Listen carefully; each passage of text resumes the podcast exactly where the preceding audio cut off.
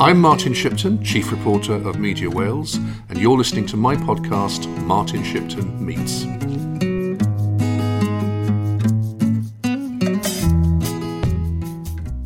Today, unusually, I'm with two guests. Uh, Tony Juniper, who's a very well known environmental campaigner and has been for many years, and also Anne Meikle, who is the head of WWF, uh, which used to be known in my younger days as the World Wildlife Fund, and then I think it became the Worldwide Fund for Nature, and now is just, as with so many things, known by these uh, three letters WWF. So, welcome to the two of you. Thank you. I thought it would be an idea really to get a bit of background uh, from the two of you, your roots, and how you got involved in.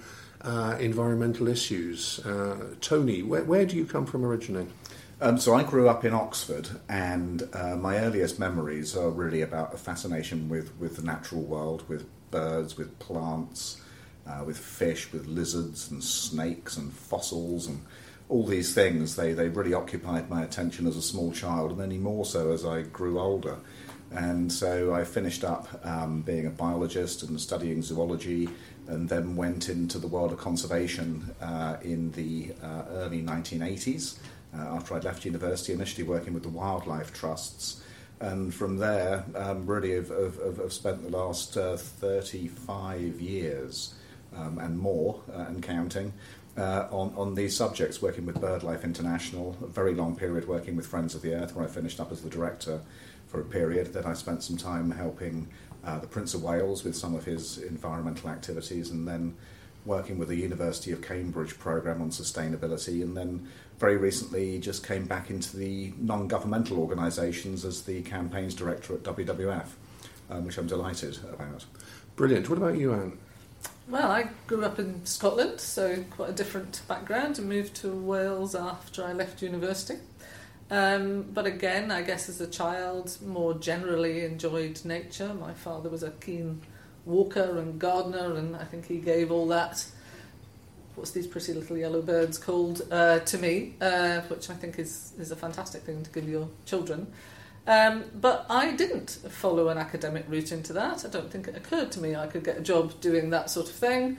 Um, and I started out um, in management. I worked actually in the paper mills in Cardiff for quite a number of years, but then decided I really needed to do something more constructive with my interest in the environment. And like Tony, by the late 1980s, I was working then for a national park, but then subsequently for a range of NGOs, getting more into the, the campaigning end and kind of saying, well, we've got to do something about this. The world is not going the way it should be.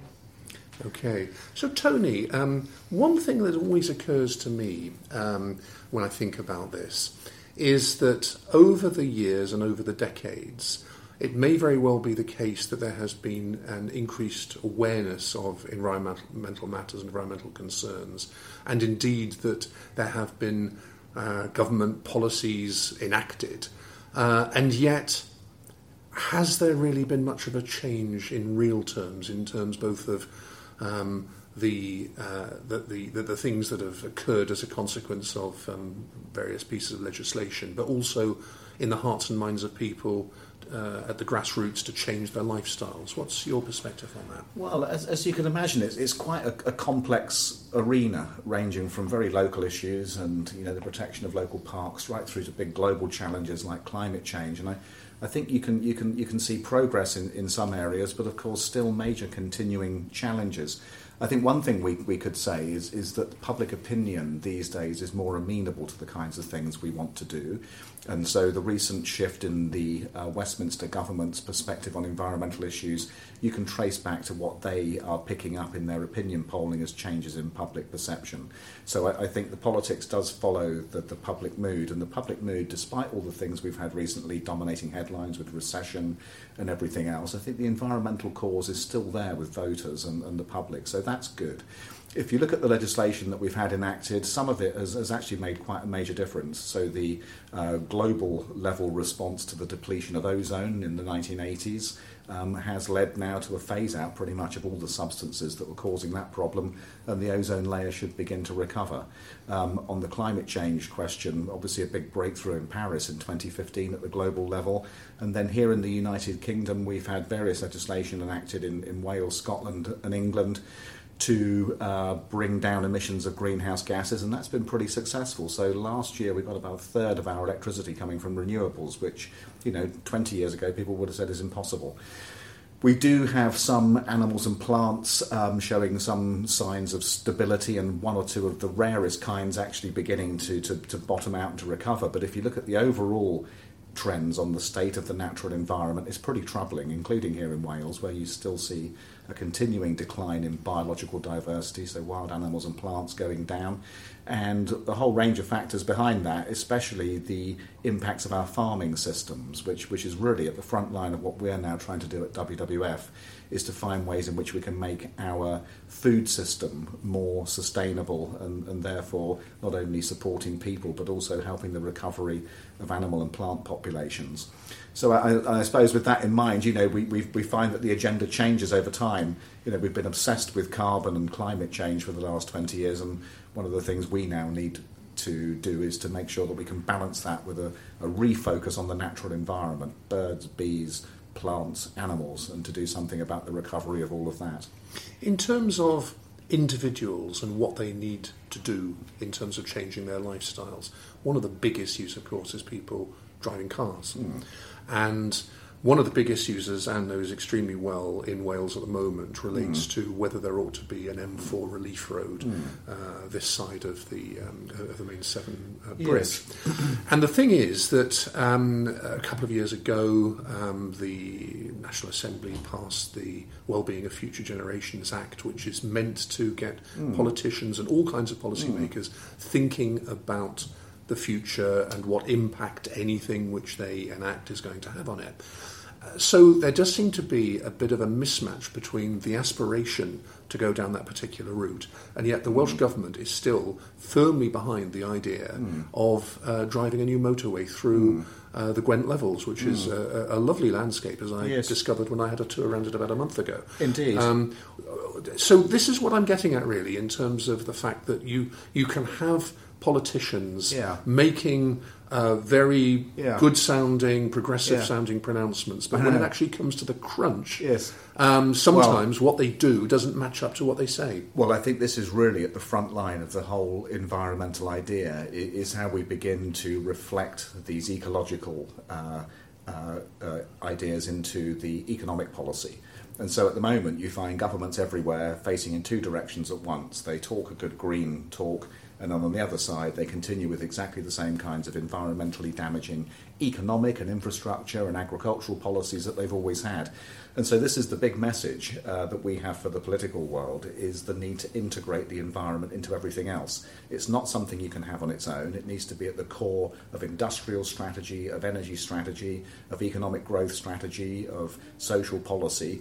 And until we do that, we're always going to have these unfortunate situations where we appear to be saying one thing and then doing the opposite. And so that, that's, that's the big job here. And certainly from what little I know, about the situation uh, with regards to that kind of infrastructure in Wales. One of the things I think that would be more positive from the point of view of the economic future of Wales, never mind the environment, would be to in, be investing that kind of money in rural broadband internet services, for example, and being able to connect people not by car but by modern electronic media to the world, and also upgrading the rail infrastructure so that everybody's got access to that kind of convenient, clean, and hopefully affordable transport choice that can connect up communities, um, as was the way we did this for 150 years until the invention of the mass transit by motor car. And so, you know, maybe we need to be revisiting some of the fundamentals of this rather than trying to deal with traffic growth by building more roads because we know from experience that doesn't work. All you do is attract more traffic to it. What do you think, Anne?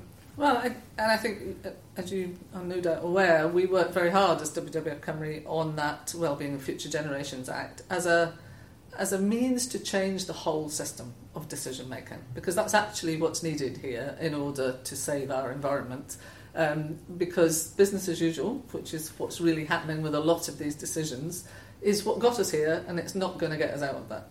Um, and I think we've done some work over the last year or so with the Welsh Government and uh, independently to look at how well are they implementing the Act and where are the gaps here.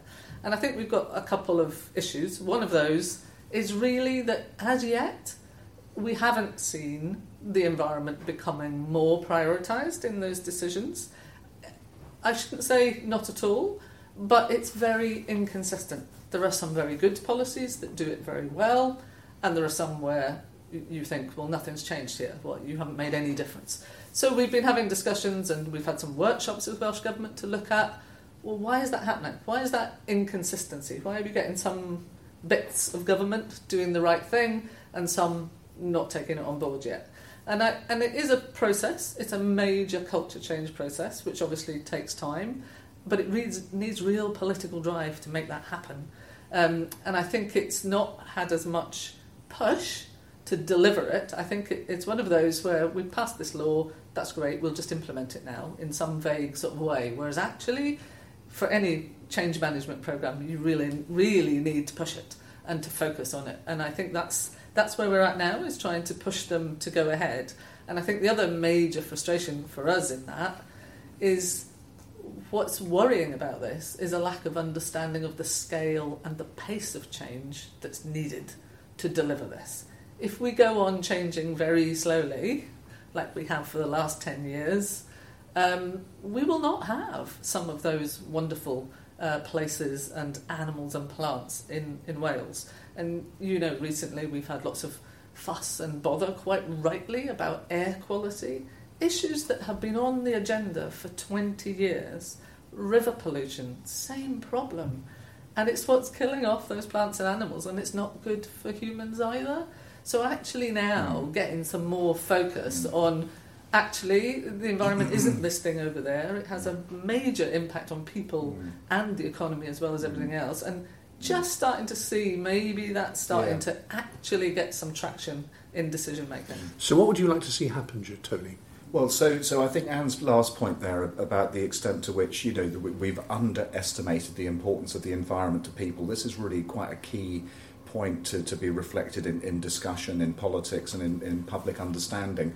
Because we've gone along for many, many years, and the M4 Relief Road is a very good example of this whereby we've said the overriding uh, task is to increase the size of the economy, to increase our competitiveness, to generate jobs, and to cut consumer prices. And all of that is what government is all about. And environmental damage is unfortunately a consequence of this. It's regrettable, but it's inevitable. We'll collateral and, damage. Well, exactly, it's collateral damage. We'll try and minimise it, but actually we have to live with that.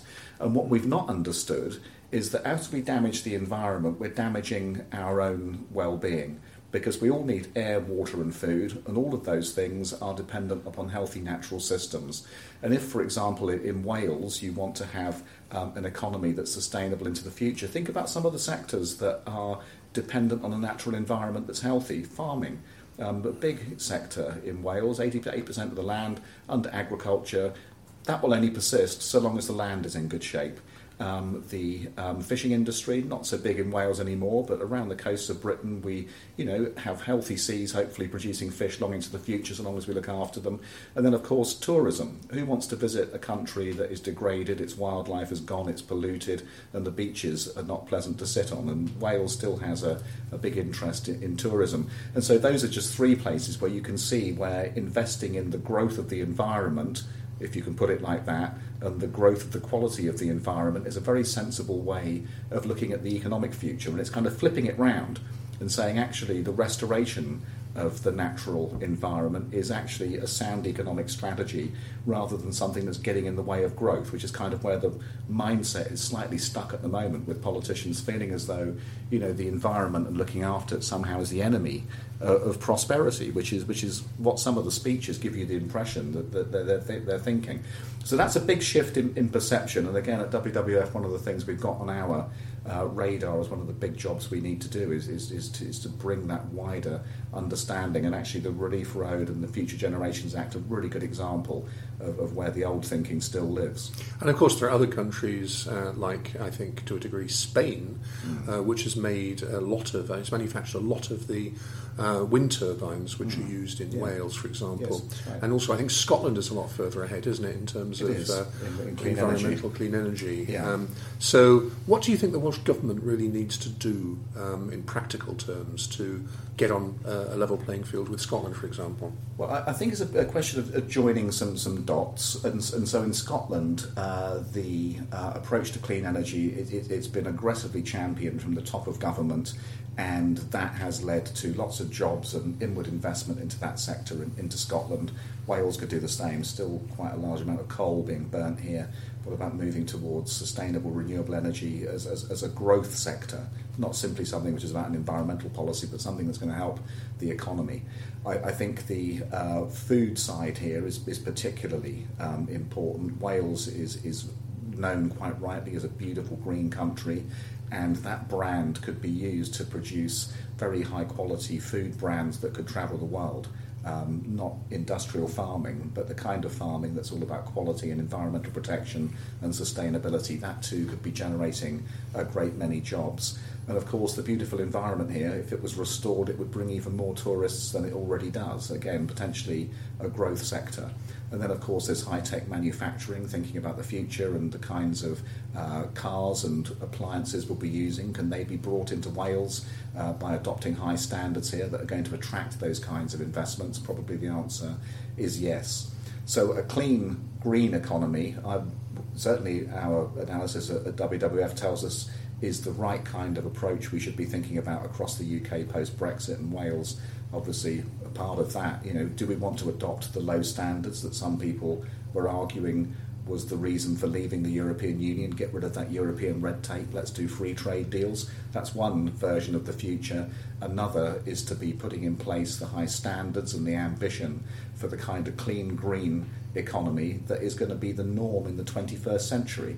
Are we going to be at the lead of that, or are we going to be at the back of the queue? And if you look at what the Danish and the Spanish did in terms of getting their domestic renewable energy industries going back in the 80s, they're now exporting to the world. Are we going to be doing that?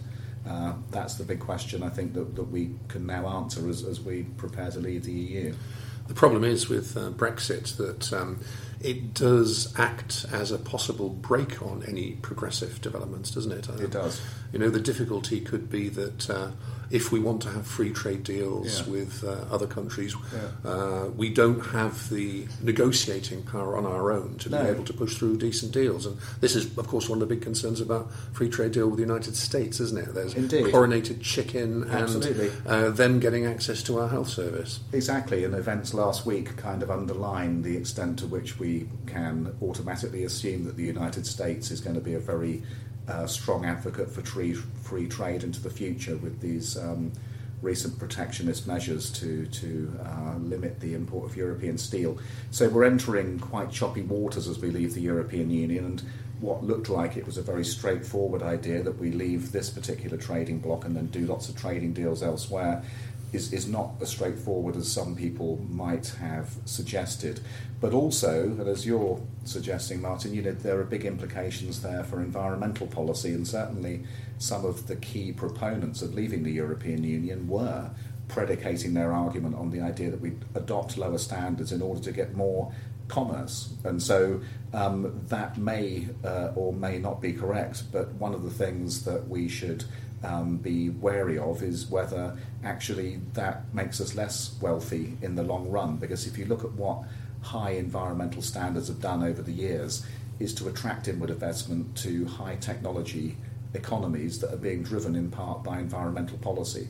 And so you get one version of events coming from that side, but actually there's a completely different story that's not been told very thoroughly during this discussion about the European Union, about how high environmental standards attract investment, drive innovation, and create jobs. And that's the future that we would like to embrace rather than the one which is about casting the environmental ambition out of the window in order to just get as much trade as possible, which, as I say, may not happen anyway if future, sorry, if past events are any guide to the future. Well, I remember back uh, to the late 80s and early 90s, at a time when actually I was working up in the northeast of England.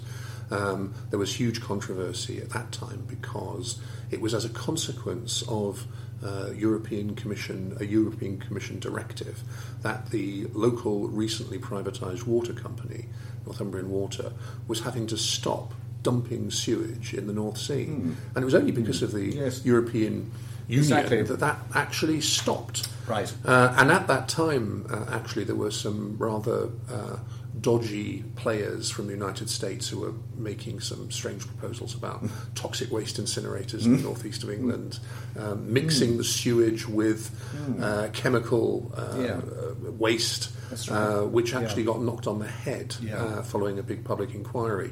But the danger is that we're going to be heading in that kind of direction, isn't That's it? the danger, and so Anne and I and our colleagues across uh, WWF in, in, in the UK, um, in the different countries, are trying to get in place the kinds of uh, standards and, and governance that would make sure that we don't head back in that direction. And so this is quite a dangerous moment because we've had um, commitments from bits of government saying that you know we will keep the European level um, legislation, but then we are leaving the union, which presently gives the enforcement to those standards. And so at the moment, we have some very weak proposals in the Westminster government context, at least, uh, suggesting that we effectively go very far backwards in terms of the level of, of um, enforcement and access to justice that the citizens of, of, England, at least, would have in being able to hold the government to account. And so there's really quite a big gap here, a big grey area now opening up in terms of whether we take over the principles from the European Union, the precautionary principle, the polluter pays principle, amongst others, and then whether we have the kind of structures that can enforce the law. Because at the moment, the proposal is that we do away with all of that by leaving the EU, and then we put in place a, a weak w- watchdog, um, uh, use, use the term loosely, with no teeth, uh, which um, basically uh, issues advisory notices to offenders um, rather than taking them to task with fines.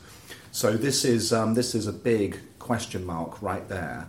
And you know the, the, the, memories that some of us have on paddling on beaches as a child, I remember very well. The smell of sewage was more overwhelming than the smell of the sea, and for very good reason. It's because we were putting the sewage right there into the water, and we could go back to that uh, if we lose the level of protections that we currently enjoy from, from the European Union.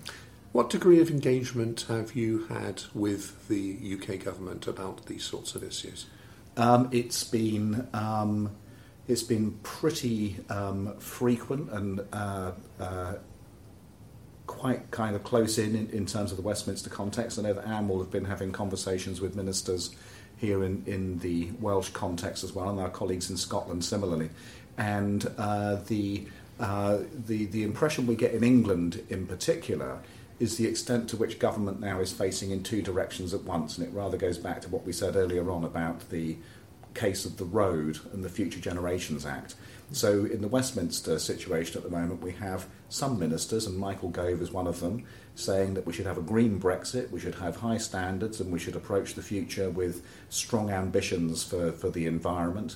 And then at the same time, we have number 10 Downing Street and the Treasury and the Department for Transport saying that we shouldn't have strong ambitions for the environment or strong enforcement because that will get in the way of us doing trade deals and attracting investment and economic growth and everything else. So it's exactly the same thing. It's, it's there, alive and well in pretty much all um, arms of public debate. And the question is are we going to be an environmental leader or are we going to go backwards? And I think in the end, you know, the voters um, who are looking at the um, you know the platforms and the manifestos of politicians need to pay close interest in this because this is really literally a choice about the future of our country. One of the issues, of course, um, in the UK generally, is that we have a first past the post election system, which means that uh, the political party which um, is particularly um, committed to uh, green issues, uh, the Green Party, and I Mm. know that you've had Yes. involvement with the Green Party in the past, uh, Tony, Mm. um, has got uh, quite marginal representation. Um, Caroline Lucas, of course, Mm. is the only Green MP. Mm. She represents a constituency in Brighton Mm. uh, and is very energetic and was when she was a member of the European Parliament Mm. as well. But there's not much that uh, that one MP can do on their own, which is why I suppose it's obvious that you need to have alliances with other parties.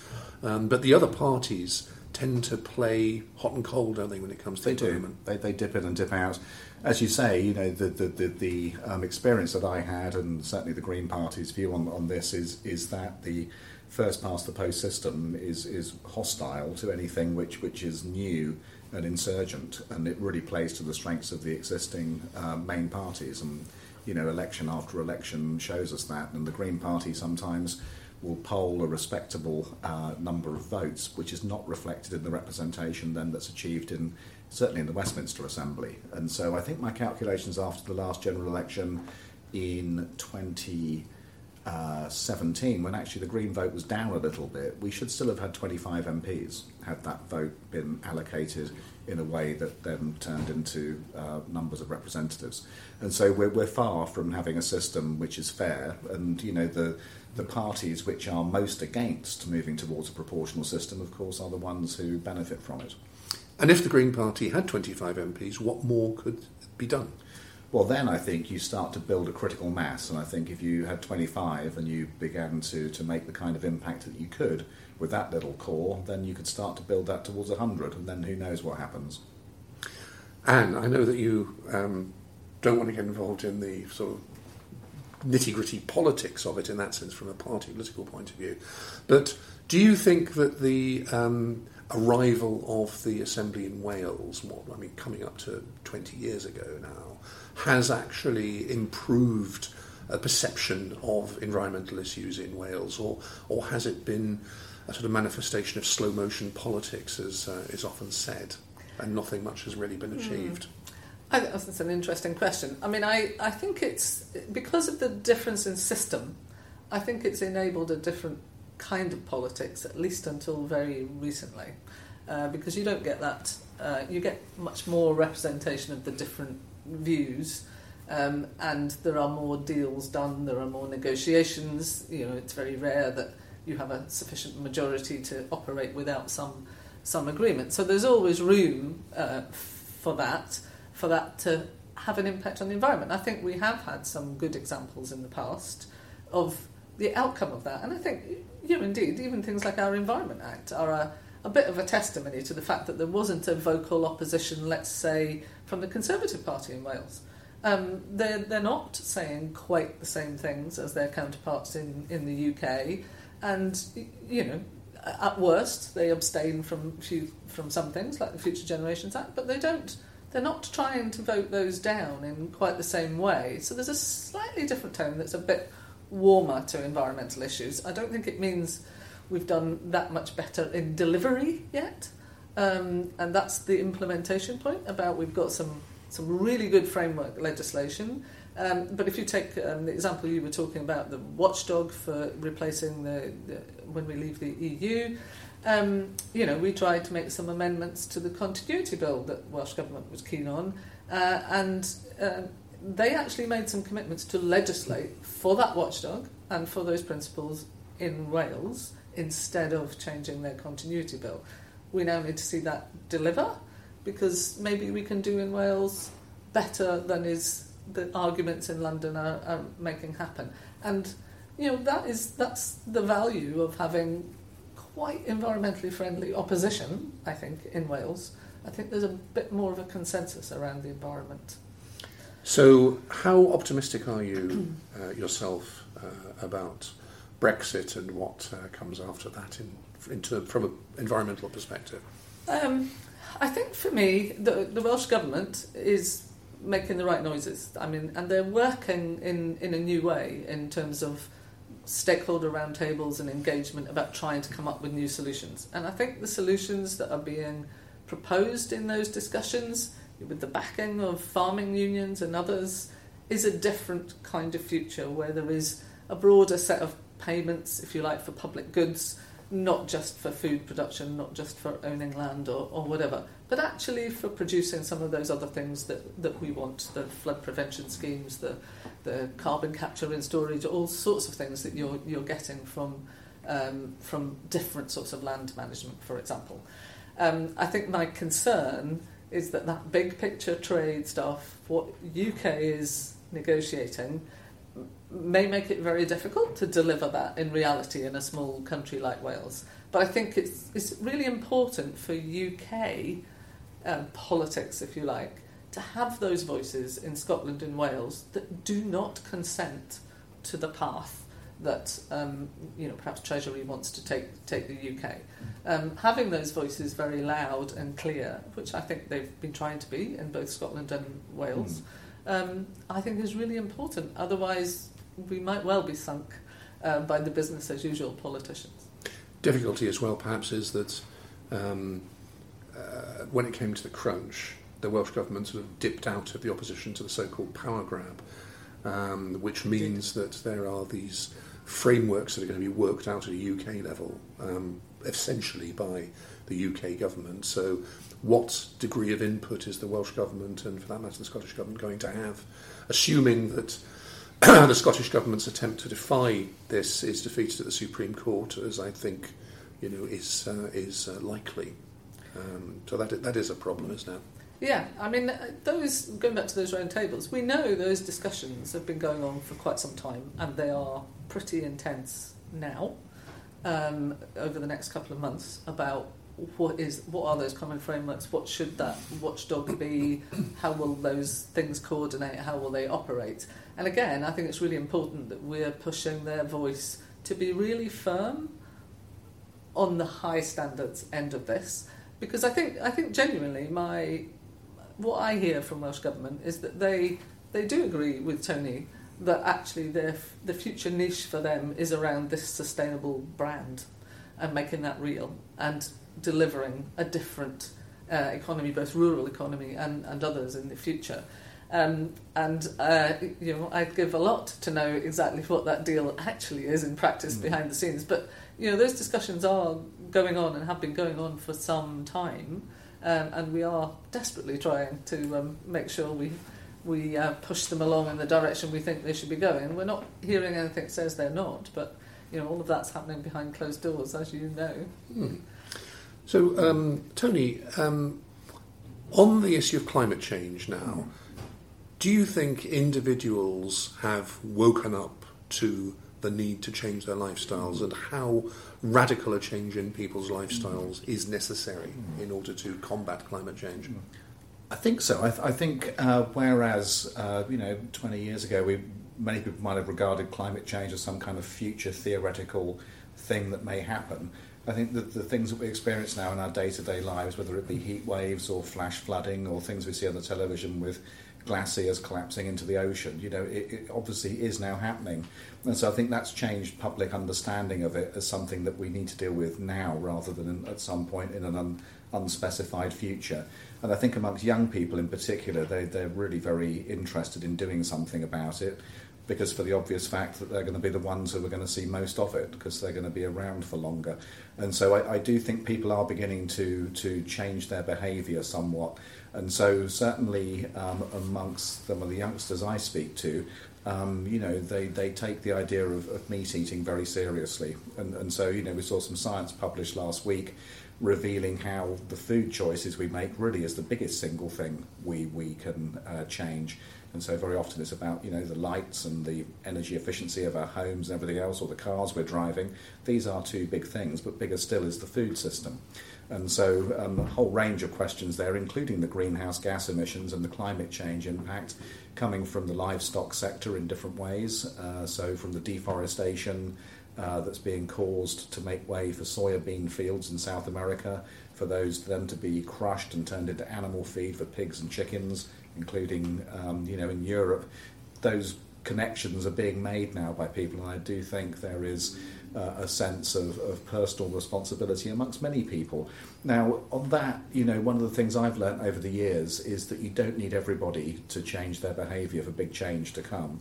And I remember in the very early days working at Friends of the Earth in the early 1990s, how we were regarded as a fringe outfit because we used to collect uh, waste for recycling, so paper and cans and bottles, and people thought this was a bit strange. And yet now we have doorstep recycling, and people do this as a matter of, of cultural kind of norm.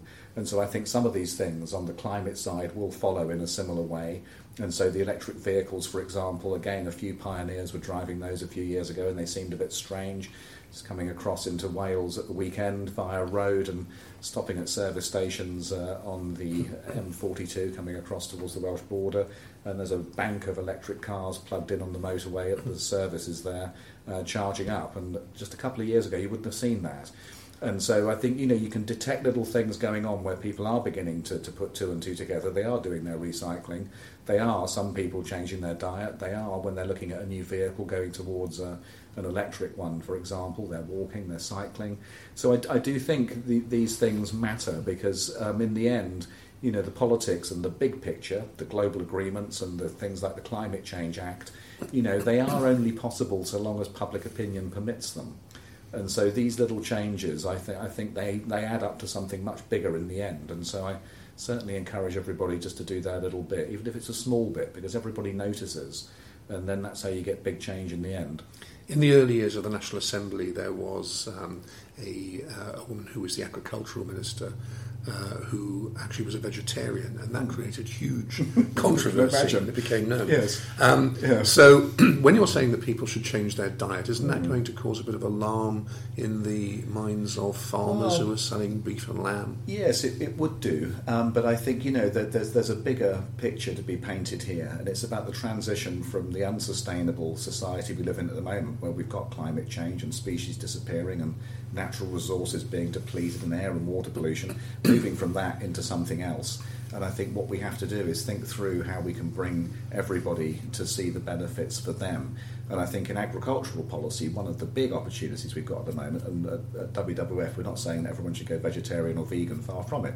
Uh, the livestock is obviously a part of, of, of, of the farmed economy at the moment and could be part of a future sustainable farming economy, but it would need to be done in a different way in order to bring back the wildlife and cut down the greenhouse gas emissions. And this is why there's such a huge opportunity with farming policy post Brexit and how we incentivise farmers to do something other than what they've been doing up until now, which is to produce as much as possible, as cheaply, in inverted commas, as possible, when in fact what we've discovered is it's not cheap at all in terms of damage to soils, water quality, pollution of the atmosphere. Let's have a more joined up approach that might lead to less meat being produced, but it would be better quality meat, and at the same time it would be uh, coming with the restoration of the natural environment. Now, if we can find the economic factors that would enable farmers to do that, and we think we can do it, then hopefully everyone can be comfortable about the transition because it will bring benefits all round. Now, as we're recording this, um, the announcement hasn't been made about whether the uh, Swansea Tidal Lagoons project will go ahead, but uh, all of the indications are that the government is going to uh, rule it out. How bad a decision do you think that is? So the um, shift towards renewable energy is going to require us to adopt um, several new technologies, and so wind we've already now got at some scale, um, including offshore. We're beginning to build up some capacity on the solar side, and some of the technologies that we still need to look at include different kinds of tidal technologies and wave power. And tidal and wave around the British coast you would expect to be potentially quite considerable, but they would have to be done in a way that was compatible with the recovery and protection of the natural environment. And so those tidal lagoons, certainly the Swansea one, um, is something that I have supported um, in the past when I was speaking to the designers of that a few years ago before I joined WWF.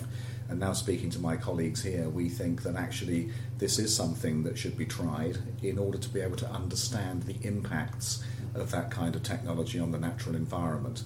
So we would hope that Swansea would go ahead with the right kind of uh, government backing for it in order to be able to get the kind of information we need to understand how best to do more of that potentially in the future.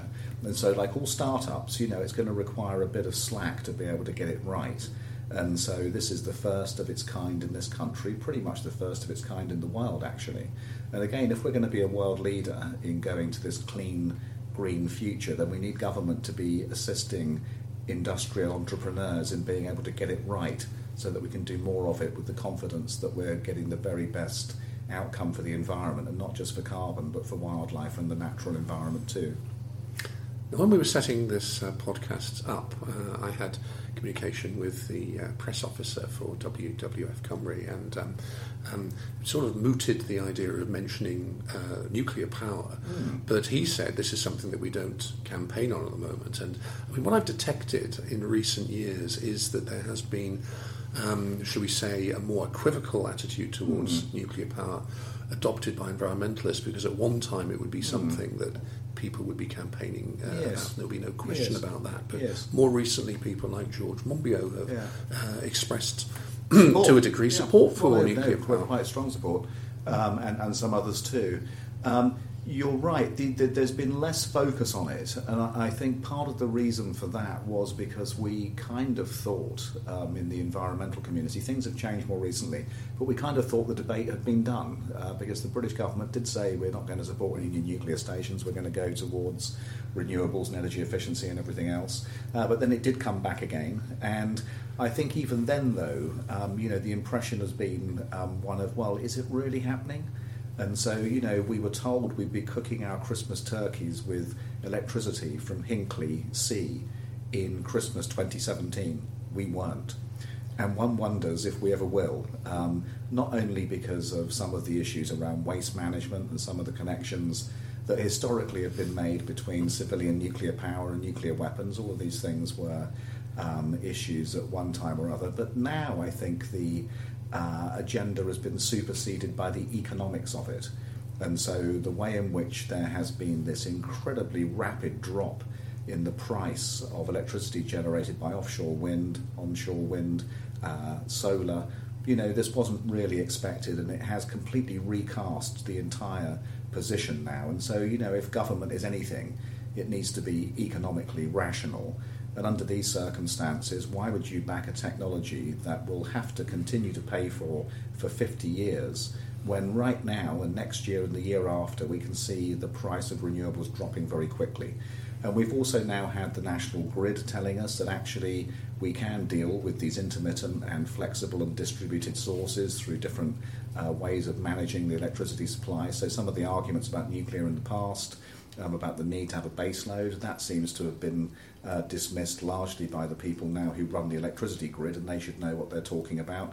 And then, if you do want to go to renewables, one of the things that might stop you actually is a very big centralised power source that's receiving public subsidy that has to be kept running in order to make it economically viable, thereby knocking out wind and solar. So, if you want to go towards renewables and low carbon, it may be that nuclear is not your best option in terms of backing that up, and indeed, from the point of view of price which has to be the ultimate political issue for, for the decision makers who are interested in going on the low carbon journey, then perhaps we, we should be putting our weight behind those things that we know work and which we can do at scale with, with um, hopefully environmental benefit, never mind um, uh, in, environmentally benign, and offshore wind, onshore wind, solar, um, some hydro, um, some some geothermal, some sustainable biomass, and maybe some tidal, and certainly some some wave power eventually are the kinds of things we might wish to look at, alongside getting energy storage technologies up and running and doing that in tandem with the electrification of our transport network, which could go in tandem very nicely with that. Now, you've worked closely with uh, the Prince of Wales, um, uh, both, I think, at the at Friends of the Earth and also more mm. recently. Yes. Um, how authentic a supporter of the environment is he? And, and then also, there are those who say uh, that uh, it's constitutionally wrong for hmm. somebody in his position to be making a stand on such issues. Yes. So, um, so how authentic a, a, an environmentalist is he? I, I, I, can think of very few more authentic environmentalists, to be honest with you. And actually, yesterday evening, I was just thinking um, about some key anniversaries that will take place later this year. Um, which arguably could mark the 50th anniversary of the modern environmental movement. And one of those moments was the publication of Earthrise, that photograph taken from Apollo 8 in uh, December 1968. Uh, from the far side of the moon, and you know this inspired people to think about the fragility and the isolation of Earth um, from space. That very same month, um, a young environmentalist made a speech. Actually, it was um, at a conference concerning the future of the countryside in Wales. And that environmentalist, of course, was the Prince of Wales. And I had cause to look at that speech again recently, and all the things in there that we now think are so important were being flagged by, by the young prince at the age of 20. And he has been a consistent champion of those issues and many others ever since, and has kept up with the agenda on climate change, on the tropical rainforest, on everything else, and has remained a, a very active and very effective champion of all of these causes. I had the privilege um, to work with him at his International Sustainability Unit and to write a couple of books with him as well, actually, and got to know an extremely thoughtful, knowledgeable, and very effective environmentalist. And uh, you know, we should be very grateful that he has been doing all of these things. And when it comes to the constitutional role of the monarchy, well, you know, it, it was often pointed out to me that there is no job description for the Prince of Wales. Um, it, it's a title, uh, but if you look at what the modern uh, monarchy might be um, uh, regarded as, as, as being its function, there are people who were writing about this in the 19th century, and they appear to be the most recent commentators who left us with any kind of sense of what the job description is. And uh, one of the points is to warn of danger. This is what the, um, the constitutional experts of the Victorian era said the monarch should do, is to warn of danger and have the right to be heard in being able to raise the alarm about the dangers the country's face country faces. Now, if you think about that fragile blue dot rising over the dead surface of the moon 50 years ago, and you think about what we now know in terms of the mass extinction, the catastrophic climate change, the depletion of natural resources, and all the implications of that for global security, stability, and food security and water security, then you can think of no more fitting subject upon which you might warn of danger. And so I think if anyone would like to have a discussion about the constitutional ins and outs of whether the Prince of Wales should be talking about a sustainable future, I'd be delighted to, to debate with them. So you would expect when he eventually gets on the throne um, to continue uh, his environmental espousal of um, issues, would you? Well, I think as monarch, there's even a less clear job description, and so I think we have to wait and see. Um, but the, certainly, the man I know is absolutely passionate, and the effect he's had on the global stage has been huge. And the reasons for that are not only his passion, but the fact that he transparently is there for no other reason than for the right reasons. He doesn't need to be elected. He's not after the money. And so, why does he do this? And the reason he does it is because he cares. And so, that's why he's been so effective. Tony Juniper Anne Meikle, thank you very much indeed. Thank you, Martin. Thank you. Thanks for listening to my podcast, Martin Shipton Meets. We'll be back for more next week.